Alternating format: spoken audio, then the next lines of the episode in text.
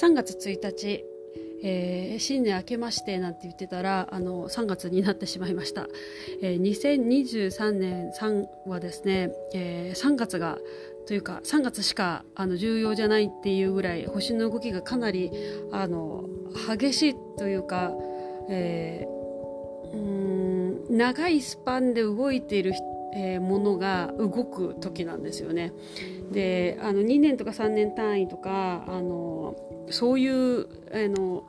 ものではなくて冥王星とかっていうのはかなり長い時間をかけて移動しますからその、えー、ものがですね土星もそうなんですけどがあの大きなあの移動をするのとあとはま春分の日っていうのがあって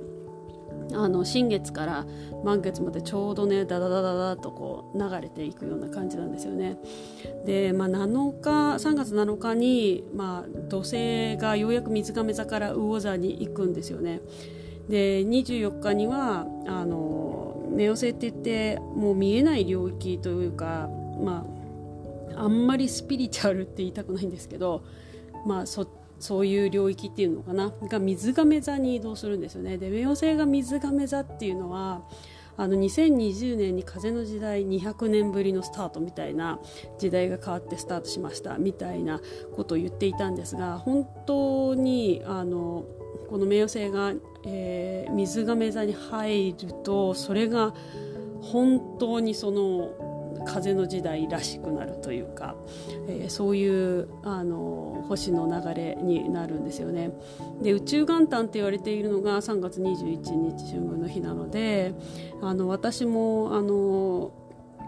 えっとまあ、インスタとかでは書いてるんですけどあの3月はねもう本当にあのかなり集中してあの毎日毎日内観をすることだけをあのもう目標にして生きているっていうぐらいですね。かなり内側に目を向けているんですがあの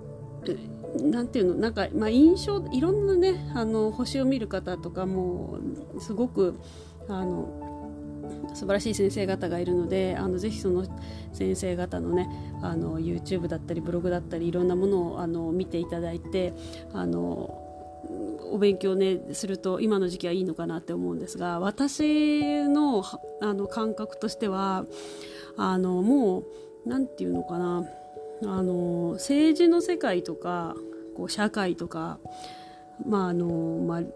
いろんな人のコミュニケーションリレーションシップの中でもう嘘をこうついていられないというかあの破壊と再生はまあもちろんなんですけどあの自分自身を偽っていたことすら破壊されてしまうような感じ。であの一生懸命嘘をついていたりとか一生懸命偽っていたものっていうのがもうそれをがこう立ってられないような時代になっていくと思うんですね。えなのであの周りがどうこうというよりは自分自身が今何を見て何を感じているのかというかまあ、それがあのこの肉体ででできているこう肉肉感のこの眼球っていうことではなくてあの自分の、まあ、もう少し言ってしまうと、まあ、魂が何を今世、えー、やり遂げようとしているか見ようとしているかっていうところあのに着目するというかそういう生き方ではないともうやっていけないというかあの真実は暴かれるじゃないんだけどあのちょっと星の動きがすごく強いんですよね。なので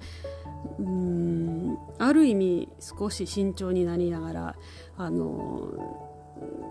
ですがなんかこれはすごい 何て言うのかな。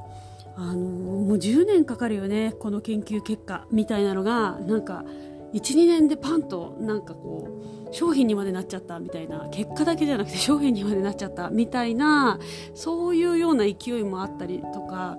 する流れなんですよね。なのであのとにかく3月21日までは、えご自分自身の内観をすることであのそれが瞑想